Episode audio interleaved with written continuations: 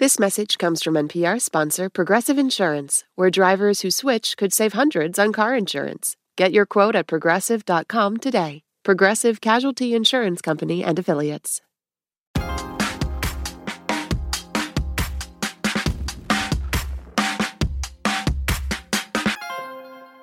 You're listening to the 1A podcast, where we get to the heart of the story. I'm Jenn White, and today we've got something special for you. We partnered with our friends at Wired to bring you the Know It All series, 1A and Wired's Guide to AI. We covered everything from how AI is currently used, its impact, its future, and we got into the basics. Today we're bringing you an episode of Gadget Lab from our friends at Wired. This episode focuses on recommendation algorithms, how they work, how they're studied, and how they can be both abused and restrained. Enjoy the conversation. We'll let Gadget Lab take it from here.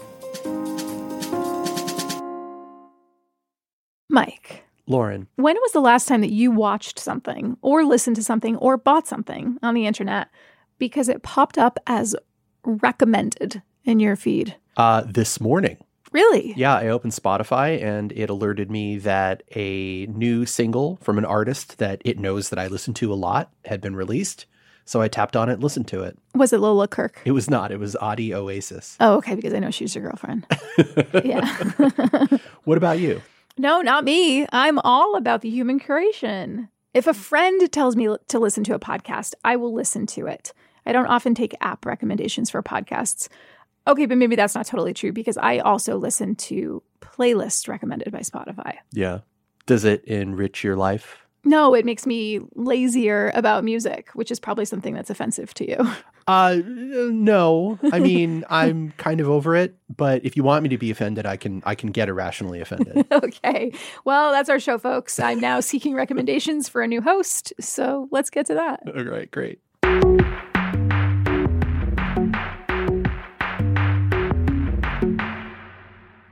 Hi, everyone. Welcome to Gadget Lab. I'm Lauren Goode. I'm a senior writer at Wired. And I'm Michael Calore. I'm a senior editor at Wired. And we're also joined this week by Jonathan Stray, who is a senior scientist at the Berkeley Center for Human Compatible AI. Jonathan, thank you so much for joining us. Hey, thanks. Good to be here. So, you research recommendation systems. Those are the different algorithms that nudge us towards certain media or news or clothes. Basically, everything. We have all experienced recommendations, whether it's from the earliest days of Google's page ranking algorithm or Amazon's shopping recommendations or being told whatever we should watch next on Netflix. Recently, though, the power and influence of recommendations has come into sharper focus as Section 230 is officially being challenged in the Supreme Court.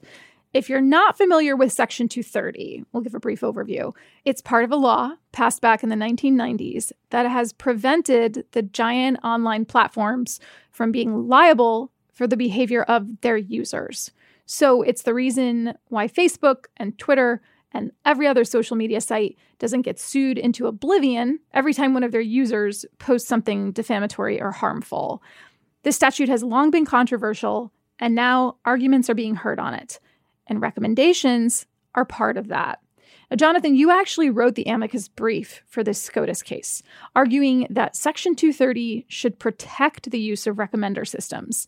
Let's back up a tiny bit first. Tell us why recommendation systems were even a part of this case. Right. Okay. So, gosh, this is one of the most in the weeds SCOTUS cases ever, but we're gonna we're gonna try to sort it out for you. Okay. Okay. So the the facts of the case are actually rather sad. So the case was brought by the family of a woman who was killed in the ISIS attacks in Paris in 2015, and the um, plaintiff argued that um, YouTube supported uh, the terrorists because it allowed ISIS to recruit new members. Now, um, as this went up through the courts, they threw out most of the direct claims of support because of Section 230. Uh, Google basically argued, well, you know, you're talking about something that someone else posted, so we're not responsible for that. The only part that survived the Supreme Court is the claim that uh, YouTube used, they used the phrase targeted recommendations. The idea being that the YouTube algorithm found those people who were most likely to want to watch ISIS videos and showed those videos to them. So the idea is that this is something separate from merely hosting uh, content that someone else has said. This is some sort of um, affirmative action by the platform to uh, find people who would be most responsive to terrorist propaganda and show things to them. So if if I'm understanding the arguments correctly that the plaintiff is making, it seems to be that they're saying that when YouTube does that, it takes that proactive step of putting something in front of a user. It's actually acting like a publisher, right? And it's making a decision about what the person should be seeing. So therefore, it's the same as a publisher publishing something. Is that right? Oh gosh. Okay. Yes. So um, the, the actual language of the particular piece of this law. Um, gosh, I wish I had it in front of me so I could get it exactly right. But it basically says that uh, internet service providers, which is this fancy piece of language that more or less translates to you know websites, uh, aren't liable if they are being treated as the publisher or speaker of content provided by someone else. And so a lot of the the legal wrangling is about you know whether an algorithm to try to match people with things they'll want to watch is um, something that publishers do or not. And I mean, you know, clearly a sort of a, a, a, newspaper doesn't try to figure out that particular people will like particular articles, but they do try to figure out what their audience in general will want. And they make choices about prioritization and categorization. So some of the back and forth on this case at various levels of the court system has been around, well, is this a thing that publishers do? Decide that um, certain people are going to be more interested in certain things. And so one of the, the, the sort of parsing, uh, sort of wrangles and, and, and sort of hairballs of arguments that has been happening on this case is, well, you know, is this a thing that traditional publishers did or not? Right. Because, I mean, for those listening, this is a little bit inside baseball, but that's why there's a difference between what we do here at Wired. And by the way, this podcast that we're taping right now then gets published to places like Apple Podcasts and Spotify, which are big platforms. But why we are different from those tech platforms because we produce and publish news stories or podcasts and they pretty much host and distribute them.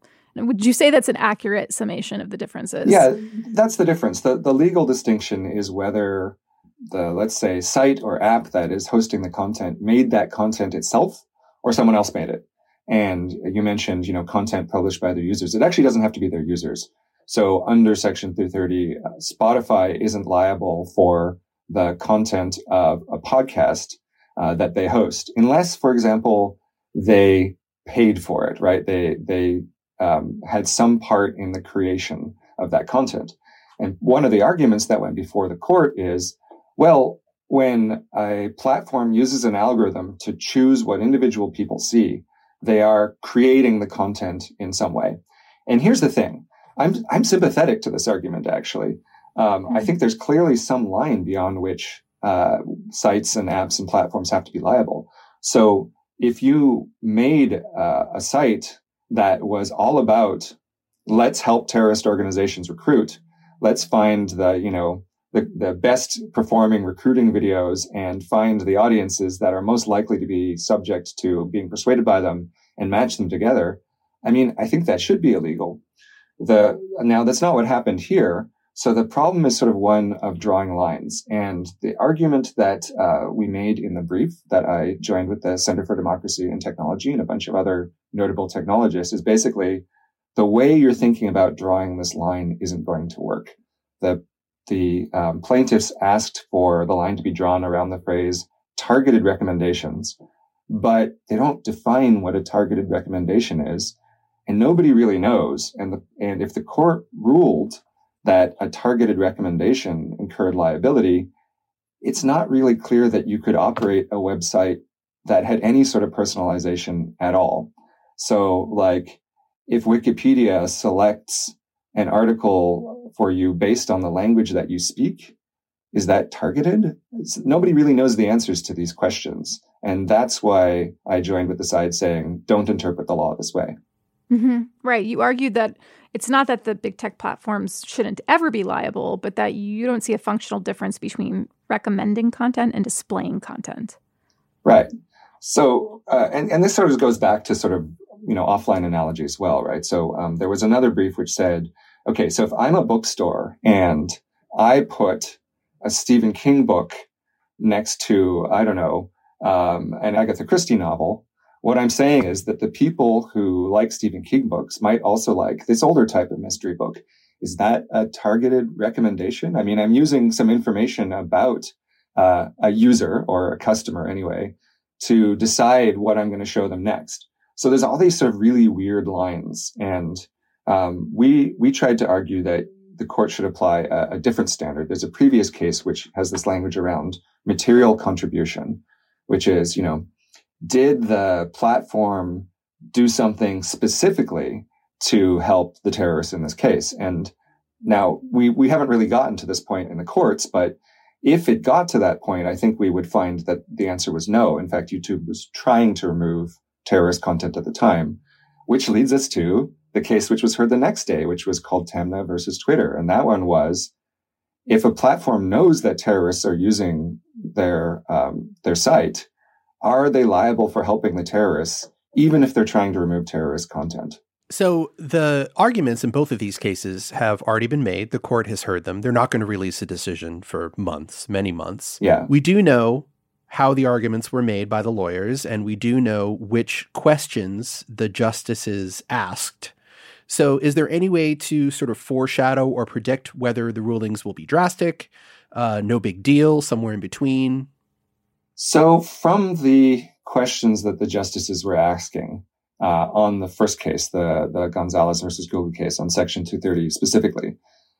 I think that they're going to try to shy away from making a broad ruling. So it was, um, I think it was Kagan who had this this line. Um, you know, we're not the nine greatest experts on the internet, which got a big laugh, by the way. yeah. Um, and what she means by that is, it was part of a discussion where she was asking, well, you know, shouldn't Congress sort this out? Uh, and I and I think that that's honestly the answer here. And in fact, there are a bunch of proposed laws um, in Congress right now which would modify Section 230 in various ways. And you know, we we can talk about which ones of those I think make sense and which ones don't. But but I think the court would like to punt it to Congress, and so is going to try to figure out a way to either dodge the question entirely, which they might do because if you answer no on the second case, on the Taamneh case, and say, well, you know, even if they're not immune under Section 230, um, they are not liable if they were trying to remove terrorist content and didn't get it all. And so that would allow them to just not rule on that case. And I think that's a reasonably likely outcome. I think they would like to find some way to do that, but who knows? So, Jonathan, you've been researching recommendation systems for years. And obviously, this is a space that evolves a lot. It's a relatively new area of tech. We've maybe only been experiencing these for 20 years or so, and a lot of research has been done. But recently, a new paper was published that said that some of the previous work around the extreme content on platforms like YouTube and TikTok might have been quote unquote junk, that the methodology in this research has been problematic. Can you explain this? And also, does this mean that our worries about extreme content are all over and we can just go back to the internet being a happy place? Right. That was a hyperbolic question. Yeah.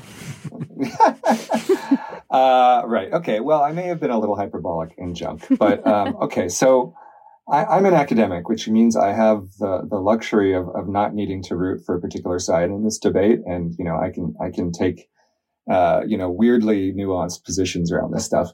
Um, basically the problem is this there's all kinds of things that could be the bad effects of social media right um, it's been linked to depression eating disorders polarization radicalization all of this stuff the problem is it's actually pretty hard to get solid evidence for what the actual effects of these systems are and one of the types of evidence that people have been relying on is uh, a, a, type of study which basically goes like this you um, program a bot to watch, let's say if you're doing YouTube, right? You can mm-hmm. do this on TikTok or whatever. You program a bot to watch one video on YouTube and then you're going to get a bunch of recommendations on the side, you know, up next, and then randomly click one of those and then watch the next video and randomly click one of the recommendations from that after. So you get this, um, what they call a random walk through the space of recommendations. And what these kind of studies showed is that a, a fair number of these bots, when you do this, are going to end up at sort of material that's extreme in some way. So extreme right, extreme left, you know, more more terrorist material. Although the the, the really intense terrorist material is mostly not on platforms because it's been removed. Okay, so this has been cited as evidence over the years that these systems push people to extreme views. Um, what this paper, which came out last week, showed, and this is a paper called "The Amplification Paradox in Recommender Systems" by Ribeiro, uh, Veselovsky, and West was that when you do a random walk like this, you overestimate the amount of extreme content that is consumed, basically because most users don't like extreme content. They don't click randomly. They click on the more extreme stuff less than randomly. So as a, an academic uh, and, you know, a methodologist, this is very dear to my heart. And I'm like, this way of looking at the effects doesn't work. Now, I don't think that means there isn't a problem. Mm-hmm. I think there's other kinds of evidence that suggests that we do have an issue. In particular, there's a whole bunch of work showing that more extreme content or more outrageous or more moralizing content um, or content that speaks negatively of the outgroup, whatever that may mean for you, is more likely to be clicked on and shared and so forth. And recommender algorithms look at these signals, which we normally call engagement, to decide what to show people. And so I think that's a problem. Uh, and I think there's other kinds of evidence that this is incentivizing media producers to be more extreme. So it's not that uh, everything's fine now. It's that the ways in which we have been using to assess the, the effects of these systems aren't really going to tell us what we want to know. So there's a lot that we don't know about how these recommendation systems work. And I think partly or mostly to blame for this lack of knowledge is that researchers can't gain access to the algorithm's inner workings. I mean, there are obvious reasons, right? There are like intellectual property reasons why companies wouldn't want to allow anybody to see how they're making recommendations. So, how can you study something that you can only really approach in the abstract? Mm, this is a good question. Yeah, because we know these algorithms are black boxes, right? Yeah. In many cases. Yeah, I mean, so th- th- this is the solution to this problem ultimately is to allow researchers access to these systems. And in the end, we don't really know what the effects of these systems are because there's never been, let's say, a proper controlled experiment uh, about you know comparing two different recommendation systems, right? So you could imagine like one which weighs um, whether the user will reshare something much more highly than the other one, and then you look at if, as a result, people are looking at more extreme material. Um, you can design this experiment. I and other scholars have designed such experiments, but you can't run them because you need the cooperation of the platforms. And right now, there is no way to compel the platforms to do so, and they're they're understandably hesitant to sort of allow insiders in. Having said that, I am actually working on a collaborative experiment with Meta, and uh, there's a, there's a, an article coming out um, in Wired, I think tomorrow, on on this experiment. So um, uh, I guess we can link to that in the show notes. Perfect. Mm-hmm. Yeah, by the time this show publishes, that article will be out. There you go. Perfect. Um, but broadly speaking, you know, the experiment that many researchers would like to do uh, isn't possible yet. Um, and if you know the platforms have sometimes studied this stuff, like Facebook did a big study on um, social comparison on Instagram. You know, whether it's making teens unhappy by seeing a bunch of, of you know, uh, you know, really skinny girls on Instagram, that sort of thing. And we only know about it because of the Facebook papers. So even when they are asking the right questions, we don't get to see the answers. And that's a problem. Unfortunately, there's no simple way to do this because uh, one one X platform person I know says, well, they should just be legally required to publish the results of every experiment. It sounds really appealing, but if we did that, I think there would be an incentive not to ask the hard questions. Hmm. So um, this is one of those those policy areas where um, it's filled with with good intentions and perverse incentives. Mm-hmm. And subjective reporting would likely be problematic too, right? Like going around and asking users, monitor your own YouTube usage for a month or so, and then report back whether or not you were influenced. We all believe, I think, we're not influenced, and we are in subtle ways we don't even, we don't even fully understand. Yeah, the, the problem with, I mean, so people do that stuff, um, mm-hmm. and it's interesting and it's suggestive. And so, for example, that's how we know there's a correlation between social media use and um, uh, sort of depression, anxiety mm-hmm. type stuff. Um, the problem is when you do that, you don't know if that's because unhappy people spend more time on social media or because spending more time on social media makes people unhappy or both. Uh, and so the only way you can really disentangle that is is by doing something like a randomized experiment. Hmm. So, Jonathan, one of my own personal fascinations related to this topic is digital memories. Um, I've written about this for Wired. I published a feature a couple of years ago that was about my own personal experience with the constant resurfacing of digital memories because our photo apps are now algorithmic and because targeted advertising has now put me in this kind of bucket basically I was I was about to get married. I was planning a wedding. I was with someone for a long time, oh, and no. uh, broke off the engagement. Um, you can read all about it on Wired.com when you're done reading Jonathan's latest article in Wired, and it's real shot chaser kind of thing. And um, and so for years, I mean, still to this day, this week. Google Photos surfaced a memory for me of my ex with our cat, and um, and for a while I was like I was put in the the wedding bucket. So I kept getting ads related to to wedding content and wedding vendors. And uh, and then I think after like because of my age and because of that, I was then put in like the like the maternity bucket for advertisers because now I get a lot of that. Uh, and so you know, I feel that in some way that these surfaced memories are starting to affect our human experiences or our our growth processes or our grief processes. When you think about digital memories, do you see this as another form of quote unquote recommendation? Like, how would you categorize that? And what do you think could ever be done about that? Yeah, well, I mean, here's the thing about recommender systems. You know, it's it's very much a can't live with them, can't live without them kind of problem because the the problem is, you know, before the internet, um, and I'm I'm old enough to have grown up in this in this time period, right? So we, we get off my lawn. um, you know, there, there was a there was a, a, fairly sort of small number of media channels, and many people said, well, you know, wouldn't it be great if we could access all of the world's knowledge from, um, you know, over over a modem from our desktop computer, right? Um, and uh, okay, great. So now we can mostly do that, right? We can, you know, most things that are published, I can get from my laptop but that doesn't help me with the problem of filtering them. So we started with search engines, great, you know, essential technology. Search engines are not free from these problems. You know, they also have to decide what it is that I should most show in response to any query. And also they're, they're personalized because, um, you know, like if you type in locksmith, you don't want every locksmith in the world. You want locksmith in your city. And if I type in Python, I probably want the programming language, but other people want the snake. So you have all the same kind of like personalization problems. But search engines don't solve the problem of we don't know what we don't know. And so the classic example of that is a news recommender. If I had to type in, you know, keywords for the top stories of the day, a news recommender would be useless.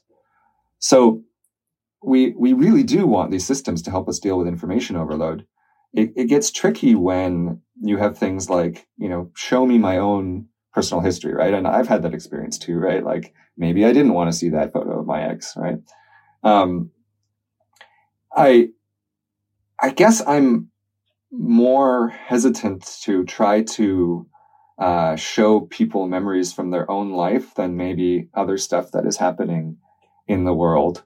Uh, in theory, maybe you know if the if the system knew about how, how you felt about your breakup, they might be able to make a better choice. But it's it's really touchy stuff, and um, mm-hmm. I don't know. Maybe as we get sort of more fluent AIs, um, it'll you know just like your friends may might know not to remind you of that. Maybe maybe the machines will as well. But mm-hmm. I feel like Google should have like an "I'm over it" button in the way that they have an "I'm feeling lucky" button. Just yeah, I'm right. over it. Click. it's been a long time. No more, but keep sending the cat. right, right.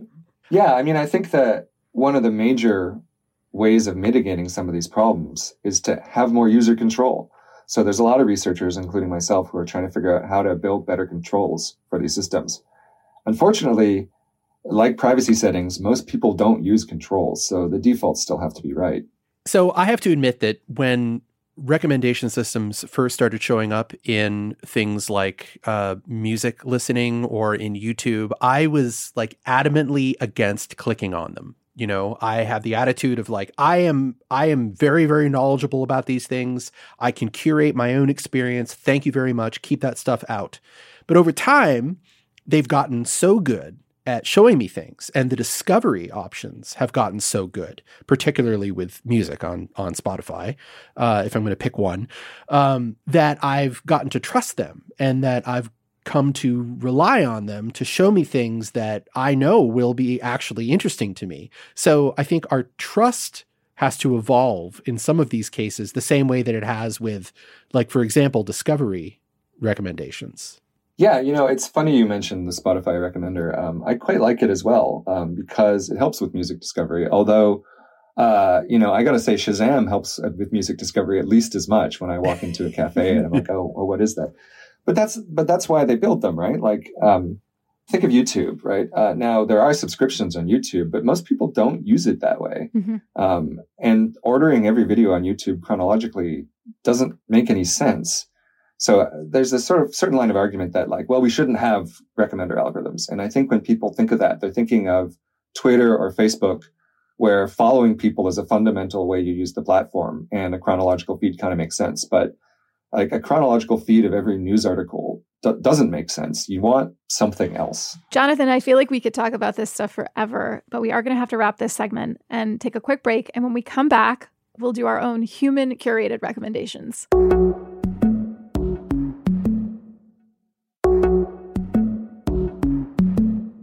All right, as our guest of honor this week, you get to go first. What is your recommendation? Okay, so my side hustle is political conflict, uh, which also ties into. wow, I thought you were going to say like pickleball or something. no, no. I mean, I, am I'm, I'm also an amateur um, aerial performer. I do aerial ropes, so that's my that's my cool side side hustle. I don't know, um, but uh, I run a thing called the Better Conflict Bulletin, um, and that's all about how to have a better culture war, uh, mm-hmm. betterconflictbulletin.org. And so I read every polarization book. And my recommendation, if you want a book about polarization, read uh, Peter Coleman's The Way Out. He runs something called the Difficult Conversations Lab at Columbia University. And so he puts people in a room and asks them to talk about, you know, whatever's controversial. And um, also is deeply connected with the international peace building community. And so I think this is the best single book about polarization. And what is it called again? The Way Out. The Way Out. By Peter Coleman. And does he have a side hustle as a marriage counselor? you know, it's funny you say that um, because some of the people who work on polarization started as as marriage therapists. That's um, uh, Braver Angels, which is an organization in this space. Their first um, group dialogue session was designed by a, a marriage counselor. That's fascinating. Have you participated in these experiments with him? Have you been in the room? I have never been in, I've seen the lab. I've never been in the lab. Uh, I probably would be a bad subject because I know too much about the science that is being done. right. That's a fantastic recommendation. And wh- when did the book come out? Uh, just this year, uh, or late last year, I suppose. Great. It sounds like something we could all use. Mike, what's your recommendation? I want to recommend a book that came out uh, towards the end of last year as well. Uh, it's a book by Jon Raymond, the novelist, and it's a novel called Denial. Uh, it's a science fiction story. It takes place about 30 years in the future, and it deals with uh, a journalist. so it's a book about journalism, a journalist who is trying to track down climate deniers. Uh, there was a reckoning in in this alternative future where um, we put on trial all of the executives from energy companies and made them we, we punished them for the destruction that they did to the planet uh, so this journalist goes to try and find some of the energy executives who uh, took off and refused to stand trial and basically uh, became refugees. So it's an interesting book because it's like a detective story and it's a um, a story about a journalist trying to out these uh, refugees, but also it's a story about the future and what the near future looks like. My favorite thing about the book is that it's a science fiction story about the future that doesn't dwell on like the technological stuff. You know, phones are still phones, books are still books, mm. cars are still cars. And there are some fun differences, but it doesn't really go deep on that. It really goes deep into our relationship with the climate and how people 30 years from now experience climate change. Uh, but it doesn't do it in like a scientific way. It does it in a very sort of down to earth, practical way. Oh, interesting. Like I we're not all living through VR headsets, that sort of thing. correct. Yeah. There are VR headsets in the book, Mhm. but it's not like a huge deal. It's just part of daily life. Hmm. Uh, anyway, I really love it. Denial by Jon Raymond. We should also mention that Jonathan here used to be a journalist. Oh, Speaking yeah. of journalists.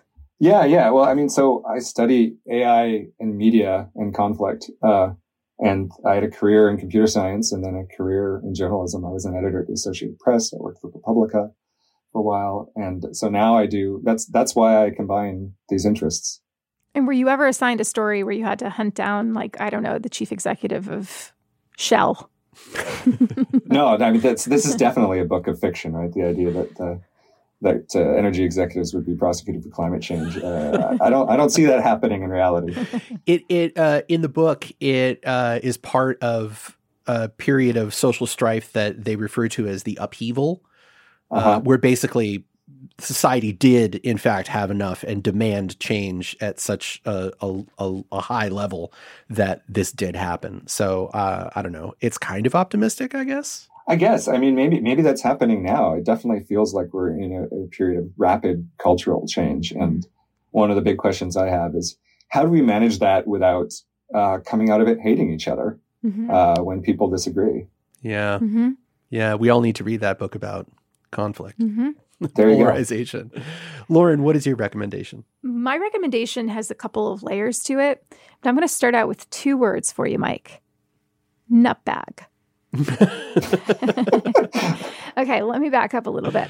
So, the first part is that you should read Matt Reynolds' story in Wired about a new way to think about food. Now, this isn't diet content. I'm not weighing in on the Ozempic arguments here, if that's how you pronounce it. The story is about how some scientists are looking to reclassify how healthy our diets are based on how much processed food we eat instead of looking at things like fat and sugar and salt. The article is great. It's been one of our most read articles on wired.com the past couple weeks. Everyone's reading it. You should go read it. But as a result of reading this article over the past week, I've been reading labels like I never have before. I'm looking for like sneaky signs of processed food. And I drink a lot of almond milk. I take it in my coffee every day, multiple times a day.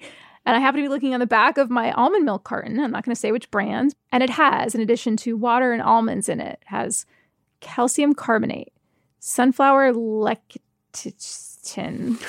Lecithin. Thank you. Lecithin, sea salt, natural flavor, locust bean gum, gallon or gellan gum, uh, potassium citrate, etc., etc.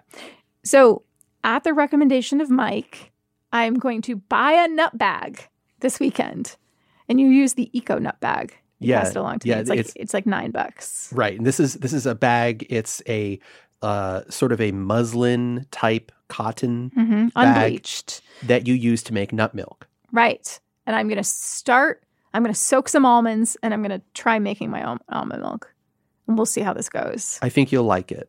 I think I probably will too if I remember to soak the almonds in advance.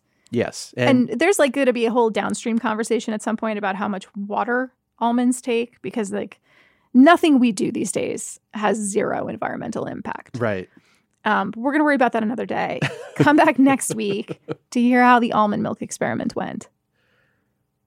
That's my recommendation. Some, that's some seriously health core recommendation. That's that's impressive. Yeah. Jonathan, I feel like you will understand this because you're you're dialing in from Berkeley. Like I'm Uh-huh. becoming so San Francisco. Mike Uh-huh. has me riding my bike into the office a little bit more now. Um, I'm making my own nut milk. I mean, it's it's happening. It's all happening. I'm I'm delighted that I'm having this positive influence on your life, Lauren. Uh, Do you have your own sourdough starter now? I did during the pandemic, but Okay, that's okay. It, that didn't last very long. Its name was Henry. It was pretty great. Yeah. Do you have yours? Do you do you still have yours? No, no. I I, I have a housemate who uh, has sourdough starter, but uh, I let other people deal with the microorganisms. And then do you eat the sourdough that your housemate makes? Well, naturally. Of course, you have to be a tester. okay. You're like, I must research this. Uh, Yeah. Jonathan, thank you so much for joining us on this week's episode of Gadget Lab. This has been incredibly illuminating and really fun. You're not tired of Section 230 by now? No, we could probably go for another hour. We'll just we'll let our listeners go for now because they probably are tired of it. But like, let's just keep going. Yeah, yeah. Okay, great. And thanks to all of you for listening. If you have feedback, you can find all of us on Twitter. Just check the show notes. Jonathan, tell us your handle. Uh, Jonathan Stray on Twitter. Great. And our producer is the excellent Boone Ashworth. Goodbye for now. We'll be back next week.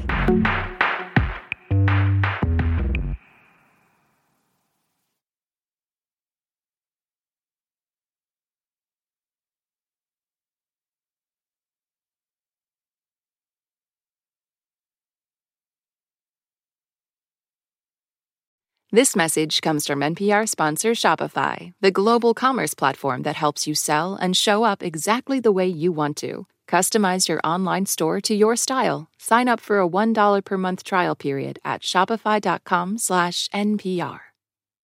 This message comes from NPR sponsor Capital One. With the Spark Cash Plus card, you earn unlimited 2% cash back on every purchase for your business. Find out more at CapitalOne.com slash SparkCashPlus. Terms and conditions apply. On Wildcard, the new podcast from NPR, you'll hear people like comedian Jenny Slate reflect on their lives. What is something you think about very differently today than you did 10 years ago? Dressing, like not salad dressing. I've always loved it and I'll never stop. Dressing my body. That's all part of the new game show Wildcard, only from NPR. Listen wherever you get your podcasts.